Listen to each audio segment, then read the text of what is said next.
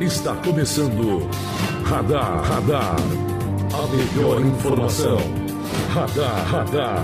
Para quem gosta de ficar sempre bem informado. Radar. Ativa!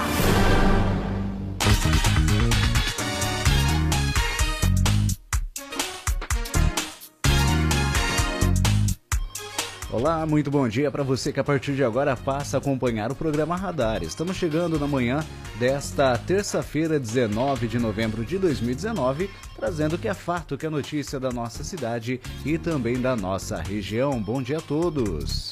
Agora 7 horas e 13 minutos, eu sou Rafael Mac e conosco está ele, Lucas Casella. Bom dia, Lucas. Bom dia, Rafael. Bom dia, Ricardo. Bom dia a todos os nossos ouvintes da Ativa FM no programa Radar. Nesta assertiva, essa eu não falei ainda essa é inédita. Assertiva, terça-feira e não tem feriado por vir. Não tem, não tem mesmo.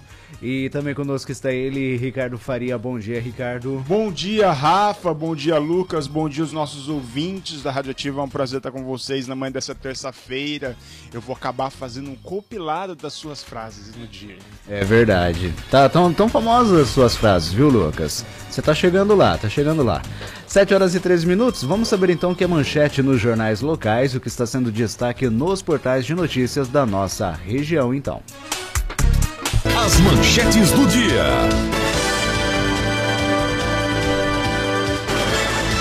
Manchete do Jornal Regional: A Força da Comarca. Estrada Rural de acesso ao Colégio Agrícola recebe melhorias. Polícia incinera 13 quilos de drogas. Unidades de saúde terão Dia do Homem nesta semana.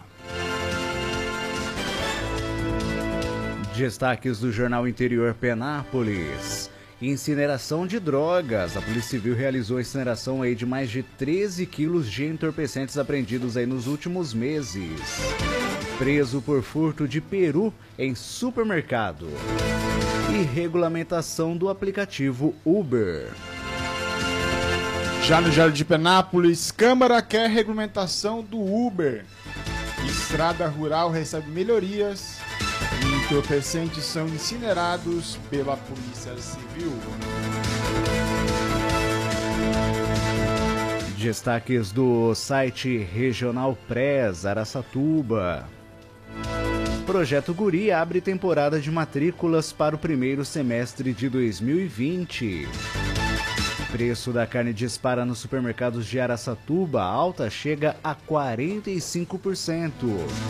E duas pessoas ficam feridas em capotamento em rodovia da região.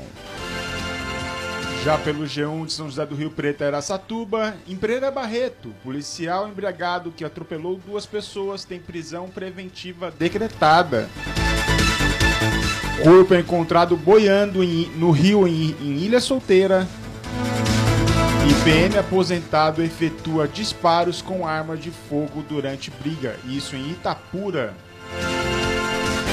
Destaques do Hoje Mais Araçatuba. Grupos preservam cultura dos povos africanos na região. PM apreende adolescente que pretendia vender droga. E tênis feminino é campeão nos Jogos Abertos. Agora 7 horas e 16 minutos. Você está ouvindo Radar, Radar. Ativa! Muito bem, 7 e 16 lembrando que você pode participar do nosso programa através do nosso WhatsApp 3652-0153. É o telefone da nossa Ativa FM e também o WhatsApp para sua participação. 7 e 16 olha, hoje terça-feira, né? Ontem foi segunda, foi dia de mais uma sessão da Câmara Municipal de Penápolis, né? E é claro que ele, Ricardo Faria, estava lá para acompanhar o processo, as discussões políticas, os projetos. Enfim, Ricardo, quais as novidades? Foi uma sessão, você estava comentando comigo fora do ar aqui, que foi até tranquila até os 45 do segundo tempo, né? É isso, é isso mesmo, Rafa. Ontem foi assim, começou muito tranquilo, como eu disse na semana passada, em clima de festa já, né? Agora, agora oficialmente faltam só três sessões para terminar o, o, ano o ano é, das sessões, né? É, então Sim. agora está em clima de festa, indo para o Natal, então as coisas estão começando a ficar amena. Os tem muita coisa. vão chegar aí para o seu segundo recesso do ano. É, o segundo recesso do ano e tudo mais. Então ali, aí começou. Então, eu queria começar então pelas rapidinhas, as famosas rapidinhas aqui do, do nosso programa que Lembra do, do Cleison Nado que veio aqui ontem sim, falando sobre sim. a caminhada? Ele também foi ontem na Câmara, também usou o microfone lá para falar também sobre a caminhada do amor, né? E aí, é, dos passos que salvam, né? Então ele ontem fez o uso da tribuna, os vereadores repercutiram sobre o assunto e o que foi o que me chamou a atenção ontem, ele me procurou e falou assim, Ricardo, ontem depois que eu saí do rádio, é, logo que eu saí, já recebi uma ligação de uma pessoa querendo comprar o kit. Então, o rádio nos ajudou, pelo menos, a, a vender os kits. Isso foi Isso muito é importante para a gente. É, a escola João Teixeira Sampaio recebeu moção da Câmara né, pelo trabalho desenvolvido na unidade e é, teve ontem a participação do médico urologista Ricardo Barreto, que explanou sobre a importância dos exames de, da próstata durante a campanha do Novembro Azul. Bom, o que chamou atenção ontem, Rafa, foi o, o projeto da praça, da, né, da Praça Jair Soares Garcia, aquela praça que fica é, perto da Antonieta Vilela, né, ali entre a Antonieta Vilela e a Leandro Ratisbon de Medeiros.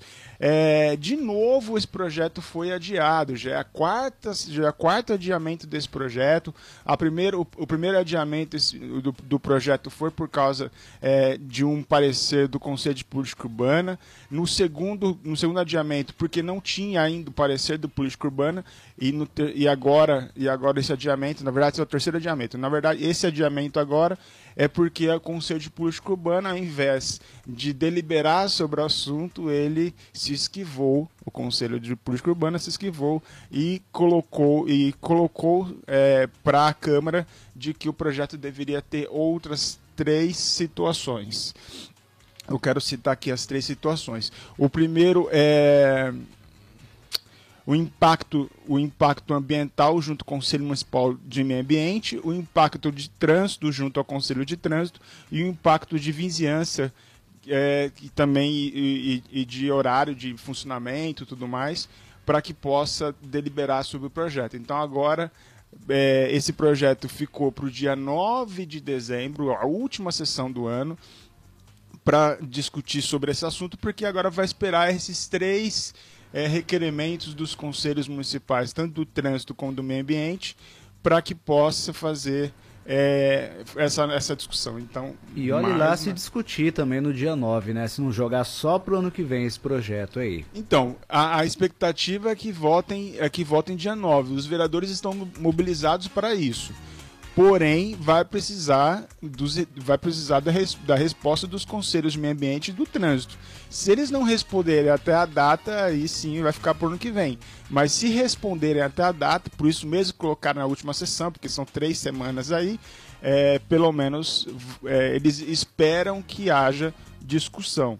Né? E, então, basicamente é isso. E aí os, e os vereadores ficaram receosos mesmo de votar, porque não tem essa, essa tranquilidade jurídica para ser votado esse projeto. E aí eles lembraram, inclusive, com relação a Bonolate, porque votaram o projeto da Bonolate, doaram o terreno para a Bonolate e tempos depois a justiça confirmou né, um pedido do Ministério Público e aí a prefeitura teve, a empresa teve que indenizar a prefeitura com relação ao terreno. Então, para não acontecer isso, para não ter essa questão jurídica envolvida, os vereadores estão tentando dirimar, é, tirar todos os, os caminhos aí que possa ocorrer num processo novamente. Né? Eu acho engraçado, né? Tantos outros projetos, talvez muito mais mais complexos, né? É, não teve essa tranquilidade jurídica que eles tanto esperam para um projeto relativamente simples, né? Sem dúvida nenhuma. Ontem, ontem citaram sobre isso. Por quê? Eu vou, eu vou até antecipar um pouquinho a nossa pauta aqui. Ah, ontem, ontem entrou na Câmara de Vereadores para a semana que vem um projeto da, do Executivo que vai devolver o pronto-socorro para a Santa Casa. Lembra que a gente já discutiu sobre isso aqui, que existia essa sim, possibilidade? Sim. Agora é real. A Prefeitura mandou o projeto e na semana que vem vai entrar lá na discussão. Então aí os, os vereadores, principalmente o vereador Rodolfo, falou assim: olha, lembra que a gente votou a, a, a, a criação da para CIP, para a OS, né? por, por exemplo? que a gente não teve discussão. Agora eu espero, viu, Tiquinho, que você que sempre fala que não quer votar na, no, nesses cavalo paraguaio que vem para a Câmara, então agora é o momento para a gente discutir com relação a isso. Porque são, vai passar é, de, de repasse da prefeitura para Santa Casa hoje é de 5 milhões por ano. Vai passar para a OS, para Santa Casa barra OS, 15 milhões, porque são 5 milhões de repasse da prefeitura para Santa Casa e mais 10 milhões que vai vir do pronto-socorro para Santa Casa. Então são 15 milhões, vai sair de um orçamento de 5 para 15, então tem que ter muita discussão, porque isso vai gerar, vai gerar. Agora projetos como esse que poderia ser mais rápido para discussão, acaba. Projetos como o da praça acaba demorando, mas projetos como esse passa com uma facilidade enorme, né, Lucas? Eu, eu, acredito que sabe o que vai acontecer com esse caso da OS aí para voltar para Santa Casa? Nada, vai passar porque é vai, pedido do prefeito, vai, entendeu? E o prefeito, aquilo é um puxadinho da prefeitura, né? As pessoas estão lá a, a, serviço do prefeito, infelizmente, e não a, a serviço do povo para fazer o melhor para a cidade, né? A gente é, lembra que há pouco, há, alguns meses, votou-se aquela é, melhorias na iluminação e, e um milhão, se não me engano, de, de dinheiro para a prefeitura pagar aí e para outros prefeitos terem essa dívida. Isso aí já tinha sido colocado lá atrás, que ia se fazer, né, as, as, os investimentos na iluminação, não foi feito. Será que esse um milhão vai ser feito novamente, né, se esse dinheiro realmente entrar dessa, desse, desse empréstimo? Então a gente, fica uma coisa assim, quando a coisa tá, a gente já falou isso, a nave está desgovernada, a coisa está sem, sem eixo, fica difícil você querer controlar as coisas, porque está tudo fora do controle. Né? A cidade, infelizmente, está fora do controle. Tá tudo. É, cada, cada hora você se surpreende, né? É impossível surpreender com as coisas erradas que acontecem penado, mas a gente se surpreende, né? Cada hora vem um negócio para te surpreender e falar misericórdia, que coisa. Onde estamos? Em, a que ponto chegamos? Cabe mais uma? Cabe mais uma. Vamos Bom, lá. vamos lá. É, ontem teve um requerimento da Câmara com relação ao drone. Lembra o drone que foi comprado pela, pelo, pelo DAEP e foi cedido para a Prefeitura? Sim. Esse drone foi questionado ontem perguntando quanto que esse drone, por exemplo, já gerou de multa para fazer nas limpezas públicas da cidade, por exemplo. Quanto isso já, já foi usado para gerar esse tipo de multa. E aí vem o Rodolfo e comenta sobre isso também, falando: olha, é interessante saber da, da, da EP, da, da prefeitura, é, o, o, quanto foi usado pelo DEP, porque como foi comprado pelo DEP e logo cedido para a prefeitura, quanto o DEP usou desse, desse equipamento. E aí é, o, o, próprio Rodolfo falou assim, olha, é, já, já, chegou, já circulou por aí de que o servidor que, que usa esse drone leva o drone para casa. Então a gente precisa, inclusive, investigar essa questão, porque é, é, que ele falou assim, ah, o duro é que a gente não tem como comprovar isso, porque a gente não tem como entrar na prefeitura, por exemplo, à noite para saber se está dentro do armário lá né? Porque as informações que nós, nós temos é que o, o servidor que, que, trabalha com o drone leva o drone para casa. E aí, Lembrando que isso, na verdade, são falas do vereador. Do né? vereador, sim. E, é, mas, mas é uma coisa que precisaria de fato ser apurada.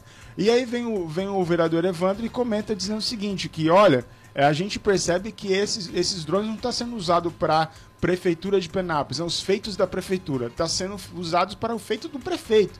Nunca, nunca fala se, nunca, nunca se fala, né? Ele, ele dizendo que ah, a, a, conquista da prefeitura de Penápolis, não, é a conquista do prefeito Sérgio Oliveira, a conquista do vice-prefeito Carlos Alberto Filtrin, então sempre faz a, faz a, aí o nome da pessoa, né? Pessoal essa, essa questão. Nunca é impessoal, né? Como diz na Constituição Federal. A instituição, né? Isso. E aí o vereador é, Ziza, é, que defende o indefensável sempre, né? Ele, ele comentou ontem, ele comentou assim, eu vou parafrasear aqui o ex-vereador é, João Castilho, dizendo o seguinte, que cachorro, é, como que é essa frase? Ninguém bate em cachorro morto. Né? Então, se, se vocês estão batendo é porque estão fazendo coisas boas e tudo mais e tal. Então, é defender o indefensável. A questão é o seguinte, não é questão de querer bater no prefeito ou, ou na, em outra pessoa. A questão é cobrar ações em prol do município. Eu acho que o vereador também tem que saber diferenciar essa questão. Não, né? a, a função principal, primordial e única do vereador é cobrar. Então, se é, se tá batendo é porque tá fazendo coisa errada, não é porque tá pegando no pé, não. Se faz coisa errada, pelo menos um ou dois vereadores tem que cobrar. Pois é, 7 horas e 26 minutos. Ivan, daqui a pouco então tem plantão policial, né? Bom dia para você. Bom dia, bom dia a todos. Daqui a pouquinho. Tá certo. A gente vai para mais a gente vai para o nosso primeiro intervalo, então daqui a pouco a gente volta com o Ivan Brosio trazendo as informações do plantão policial. 7 e 27 agora. Você está ouvindo Radar, Radar. Ativa! Muito bem, 7 horas e 39 minutos. Estamos de volta então com o nosso programa Radar dessa terça-feira, 19 de novembro de 2019, hein? E nós vamos direto então ao plantão policial saber com o Ivan Brosio quais as novidades aí em Penápolis e também na região. Polícia! Vamos aos destaques policiais. A Polícia Rodoviária divulgou ontem um balanço da Operação República, desenvolvida pela Polícia Rodoviária nas estradas da nossa região.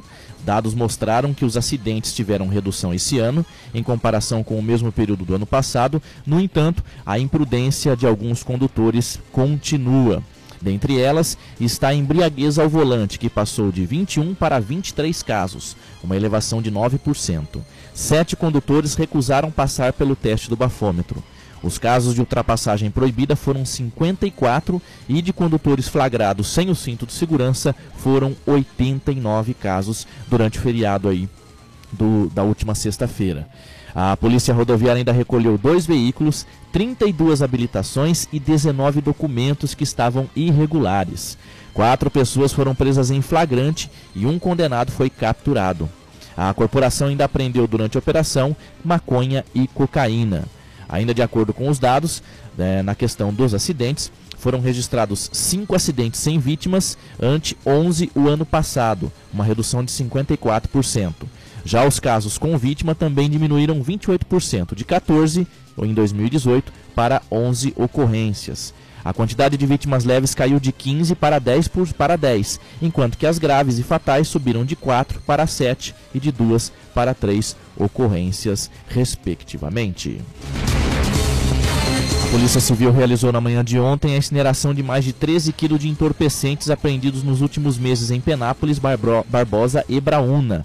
A maior parte da quantia foi de maconha, que somou aí 12,8 quilos. Cocaína foram 65 gramas e crack 20 gramas. A ação foi concentrada na delegacia do município e foi coordenada pelo delegado Jovair Marcos Grupo. Participaram ainda investigadores, peritos do Instituto de Criminalística, o promotor do Ministério Público Fernando César Burguetti e representantes aí da Vigilância Sanitária. Os trabalhos iniciaram com a conferência de, de, toda a droga a ser queimada. Um forte esquema foi montado pela polícia para o transporte dos entorpecentes até uma empresa da cidade, onde foram incinerados. Nenhum incidente foi registrado. Um desempregado de 30 anos foi preso em flagrante em Penápolis após furtar um peru temperado de um supermercado no bairro Adorado. Ele foi surpreendido por funcionários do, do estabelecimento e não pagou fiança para responder ao processo em liberdade. De acordo com o boletim de ocorrência, o acusado chegou ao supermercado, pegou um carrinho de compras e colocou o produto dentro dele. Em seguida, ele passou a circular pelos corredores do estabelecimento impaciente, o que gerou suspeita aí dos funcionários do supermercado. Ele, num certo momento, pegou o peru que estava dentro do carrinho e saiu do local sem pagar a mercadoria. Ele foi abordado metros depois e questionado, disse que tinha esquecido de quitar aí, de pagar aí o produto, pedindo perdão pelo ato, dizendo ainda que tinha furtado aí o peru temperado por não ter oportunidade de trabalho. A polícia militar foi até o local e ele disse que praticou o crime, pois, pois pretendia conseguir alguma quantia em dinheiro para adquirir bebidas alcoólicas. Após ser ouvido, ele foi encaminhado aí para uma unidade prisional da região, já que não pagou fiança para responder o processo em liberdade. O peru temperado foi devolvido ao supermercado. E o nosso destaque final, uma auxiliar de salão de beleza de 20 anos foi presa no início da noite de ontem pelo tático ostensivo rodoviário TOR, acusada de tráfico internacional de drogas. Ela transportava 21 tijolos de maconha em um ônibus que foi abordado na rodovia Marechal Rondon, próximo aí a Andradina. A acusada, que seria de Cururupu, estava em um ônibus que saiu de Campo Grande com destino a Brasília. Durante vistoria no bagageiro do veículo, os policiais encontraram as malas com a droga. Ela assumiu a propriedade do entorpecente e disse que pegou a droga em Pedro Juan Cabaleiro, no Paraguai, e ia entregar em São Luís, no Maranhão, a uma facção criminosa ligada aí ao primeiro comando da capital que age no estado de São Paulo. Ela informou não saber quem contratou o serviço e muito menos quanto receberia pelo transporte. Levada aí até a sede da Polícia Federal de Aracatuba, ela foi presa e permanece à disposição da Justiça. Agora, 7 horas e 44 minutos. Você está ouvindo Radar, Radar. Ativa! Muito bem, 7h44, né? Lucas. Não, só mandar um abraço aí para Amanda Reis, que estava ouvindo a gente aqui, comentou sobre o que a gente havia falado no primeiro bloco. Obrigado, Amandinha. E vamos trabalhar, né? O nosso trabalho aqui é fazer o que os, o que os vereadores não fazem, né? É cobrar o que está errado. Infelizmente, Penápolis está assim, né? E tomara que num futuro próximo aí a gente consiga mudar isso e os vereadores façam o que é de direito e de dever deles, que é cobrar o município e a municipalidade, né? A administração pública. É bem por aí mesmo, né? Esse é o nosso dever e essa é a nossa obrigação. Ricardo Faria, com relação a, ainda à sessão da Câmara de ontem, né? Mais assuntos foram discutidos. Sim, sim. É, ontem o, o, também um requerimento do vereador Júlio Caetano, come, é, porque eu falei no, no, primeiro bloco sobre o drone, né? Que foi, também foi do Júlio.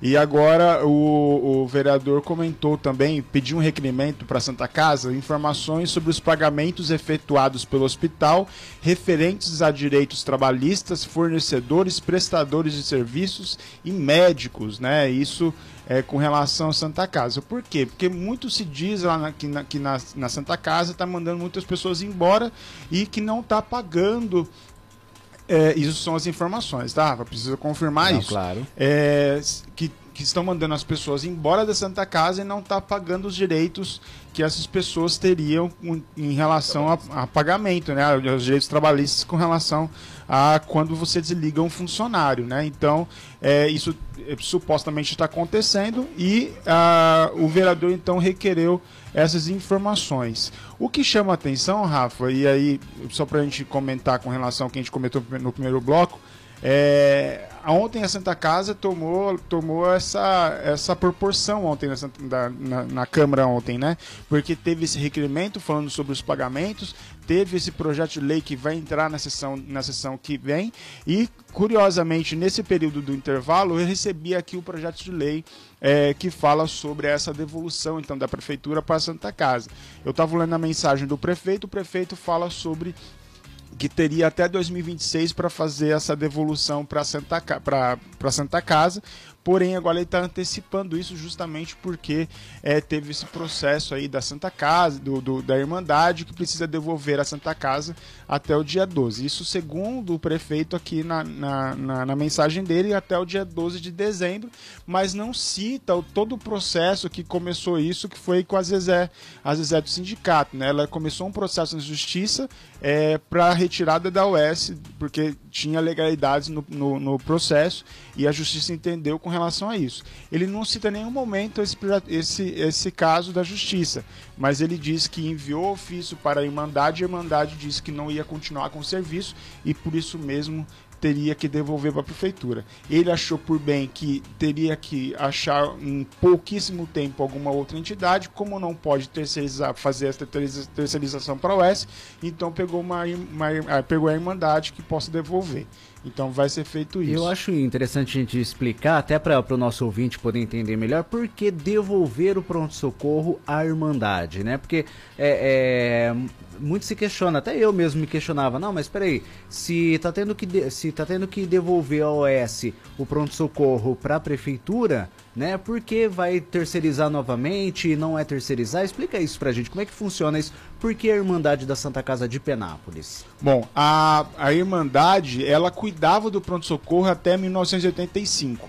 Tá? E aí teve um acordo na época entre o prefeito da época com a direção da Irmandade que, deve, que passasse o pronto-socorro para a prefeitura municipal. Esse processo, e isso aqui inclusive está na mensagem, é, ele, esse contrato seria de 40 anos. Mas aí no ano seguinte, em 86, eles diminuíram para 20. Então venceu isso em 2006.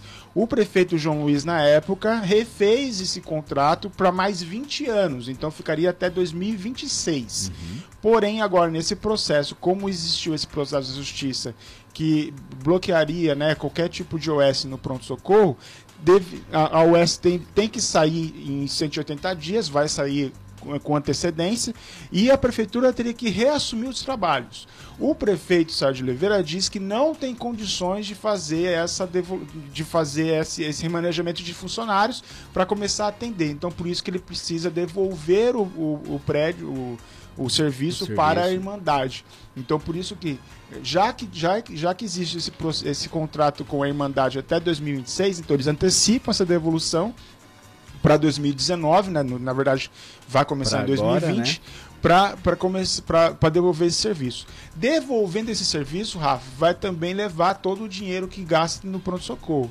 Hoje tem em torno de 10 milhões de reais por ano. Então esse dinheiro também seria entregue para a Irmandade. O que chama atenção no, proje no, proje no projeto de lei são duas coisas.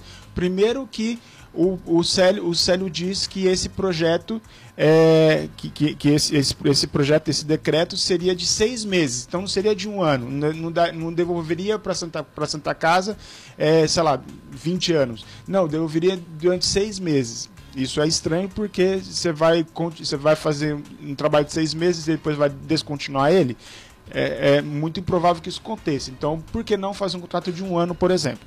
A outra questão é que todos os passivos trabalhistas que geraram pela OS que está no pronto-socorro, desse contrato que está no pronto-socorro com a Irmandade da Santa Casa de Birigui, todo esse, todo esse passivo trabalhista, até, até mostrei isso para o Lucas, né? todo esse processo trabalhista, todo passivo trabalhista viria para a Irmandade. Então, todos os problemas que, que vão existir na Justiça do Trabalho com relação OS do, do, da Santa Casa de Birigui, com relação ao pronto-socorro atualmente, iria para as custas da Irmandade de Penápolis. Então, são coisas que vão ser debatidas aí tem que ter ser, e tem que ser muito debatidas. Por quê? A gente, eu estava conversando. É, já existe um passivo trabalhista enorme na Santa Casa, né, Lucas? O, o que. E olha, olha que coisa maluca, né? Se isso fosse discutido lá atrás, quando esse projeto entrou, e goela abaixo, né? Porque esse projeto foi colocado goela abaixo, os vereadores, eles alguns aceitaram, né? Os que estão alinhados ao prefeito aceitaram. Nada disso estaria acontecendo. Então tu, tem que se ter uma solução, né? A saúde realmente é o, grande calcanhar de Aquiles de qualquer prefeito, a gente sabe disso. A gente sabe se gasta muito dinheiro, fala em 10 milhões, 10 milhões dentro da saúde não é nada, né? É, é assim, tem que se gastar muito dinheiro para a saúde para a gente ter uma saúde de qualidade na cidade. Porém, a gente poderia ter outro tipo de manobra, a gente poderia ter outro tipo de saída, mas aí falam-se muito, faz, é, faz-se pouco, e aí a gente tem esse tipo de embrólio com o Ministério Público, com a Justiça, e aí tem que fazer uma coisa e depois desfazer a coisa. É isso que eu falo que é falta de gestão.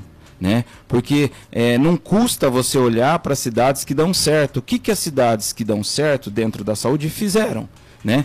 É uma ligação é talvez uma viagem, vai lá e vê. Agora a gente faz uma coisa teratológica, né, pensada sei lá onde, de que jeito que foi isso, aí vai, ah, vamos fazer desse jeito. Todo mundo embarca na ideia, né, mesmo sendo prejudicial. Imagina isso hoje, pessoas trabalhando, né, ativos trabalhistas sendo passados, isso é um perigo, inclusive para a Irmandade, né, porque a Irmandade ela já tem os problemas dela, né? Sim. Ela já tem to, todo um, um, um, lastro né, de coisas que aconteceram aí, algumas resolvidas, outras não. Agora a prefeitura quer jogar uma bombinha na mão da, da, da Irmandade e amém. O problema não é, não é mais meu? Não é assim que se resolve as coisas. É, mas a, o repasse de 10 milhões continua, continuaria sendo feito para a Irmandade por conta do pronto-socorro. Né? Ô Rafa, só para você ter uma ideia, fazendo uma conta simples, são 5 milhões que passam atualmente, mais 10 milhões que vão passar agora com, com relação a essa Isso questão do pronto-socorro. Por ano, né? Por ano. Por 5 ano. milhões que passa por ano, mais 10 milhões que vão passar agora, são 15 milhões. Se a gente pegar o orçamento para 2020 da saúde, são 47 milhões de reais. 15 milhões de 47, de 47 milhões é 31%, quase 32% do orçamento total só vai para para o S do, do que está gerenciando agora a Irmandade da Santa Casa de Penápolis, né, que é o SHBB de Lins. Então, 30, quase 32% do orçamento todo está na mão da OS. Então isso a gente tem que tomar um cuidado enorme para a gente não ter problemas, é, mais problemas com relação à saúde, porque a gente, de fato, conhece as pessoas que estão gerenciando o que pode acontecer com relação a esse dinheiro todo, né? Não, a, a, saúde, gente, é muito complicado, sabe? Às vezes fala, nossa, é muito dinheiro. Não é, para a saúde é muito pouco, e a gente tem que se virar nos 30. Então, isso tem que ser muito bem falado, muito bem explicado. É dinheiro público. Não é dinheiro do, do, do, do, do amigo, não é dinheiro do, do parente, é dinheiro público, é dinheiro de todos nós, dinheiro de arrecadação de imposto. Então isso tem que ter muito cuidado, sabe? E é isso que eu sinto falta dessa administração de, de preservar. É, preserva o dinheiro público, sabe? Tem que ter um respeito muito maior com o dinheiro público do que com o, próprio, o nosso próprio dinheiro. É isso que eu sempre falo, é isso que eu sempre digo, sempre repito. Ô Rafa, só mais uma notinha. A vereadora Steph tentou fazer passar ontem uma moção de repúdio ao STF, ao Superior Tribunal eh, Federal, com relação àquele, àquele processo que eles fizeram lá de votação é, do, do trânsito julgado na, na segunda instância. Então, ela pensou em fazer esse requerimento. O vereador Rodolfo foi na tribuna e falou: olha, é, pode ter essas questões políticas envolvidas e tudo mais, mas eu, enquanto pessoa do direito, vi que esse processo é legal, está na justiça, está é, é tá na Constituição Federal, isso devia ter acontecido. Não é porque liberou o Lula que a discussão agora tem que ser demonizada. E aí vem o vereador, o vereador Evandro também fala sobre isso, fala também sobre o apoio do, da OB com relação a esse, a esse projeto. Ela retirou então depois a, o requerimento. Não foi aprovado porque seria uma moção de repúdio para a Suprema Corte do país e aí ficaria inclusive mal, né? Tal, não ficaria legal. Enfim, que foi cumprido o que a Constituição diz que vem a presunção de inocência, que a pessoa só é considerada culpada quando é trânsito em julgado em qualquer das esferas, Sim. seja na primeira instância, seja na segunda ou seja nas últimas instâncias no STJ e no STF.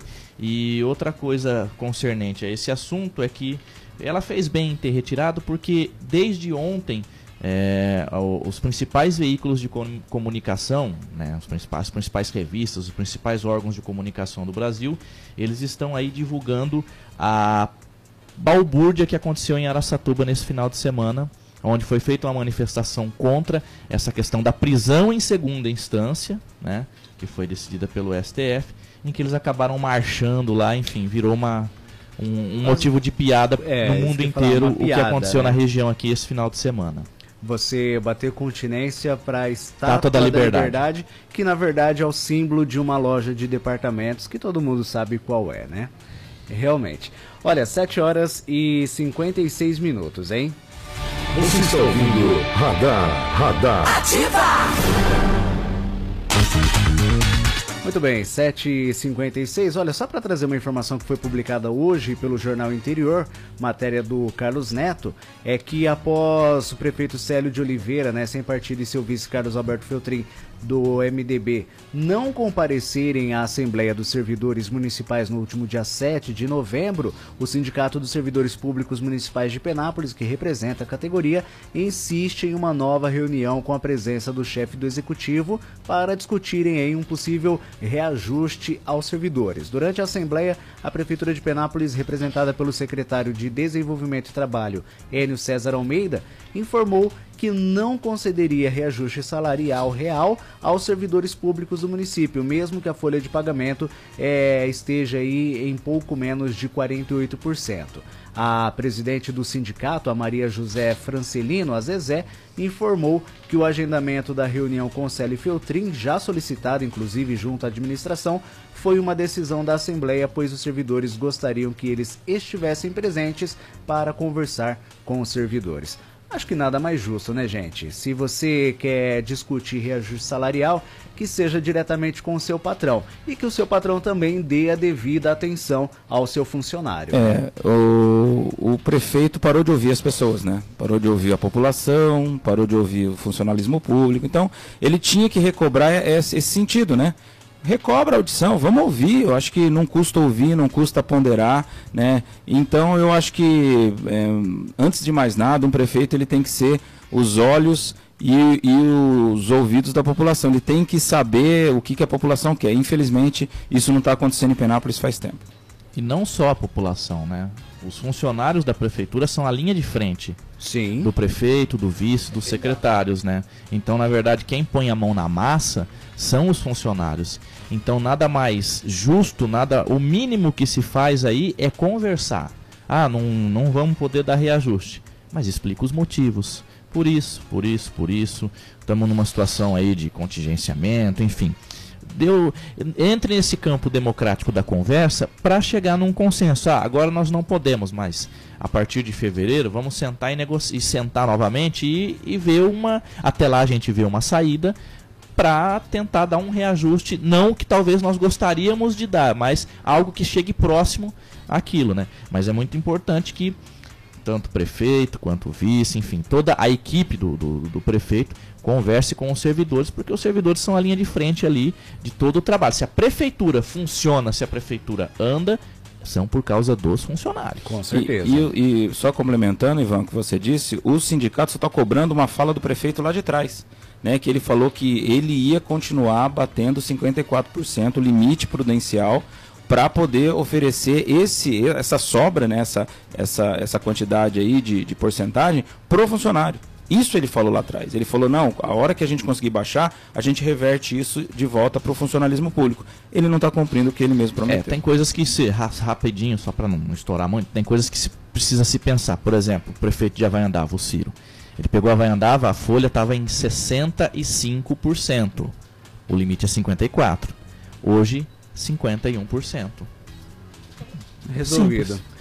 Gente, 8 horas em ponto, não há tempo para mais nada, viu, Lucas? Obrigado pela presença e a participação. Obrigado a todos, a todos os nossos ouvintes. Amanhã estaremos de volta às 7 horas aqui no programa Radar. Ricardo Faria, obrigado pela presença também. Até amanhã. Obrigado, Rafa. Obrigado a todos, obrigado aos nossos ouvintes. O programa Radar de hoje vai estar no blog do faria.com.br e até amanhã, quarta-feira, às 7 horas da manhã. Obrigado também, Ivan Ambrosio, pela presença. Até amanhã, hein? Forte abraço a todos, excelente terça e até amanhã a partir das 7 horas. Obrigado a você que esteve na sintonia, na companhia do nosso programa. Você fica agora com a programação Amanhã Gostosa da nossa Ativa FM com ele, Valmir Amaral. Um grande abraço a todos, até amanhã. Tchau, tchau. Termina aqui. Radar, radar. A melhor informação do seu rádio. Radar, radar. Ativa.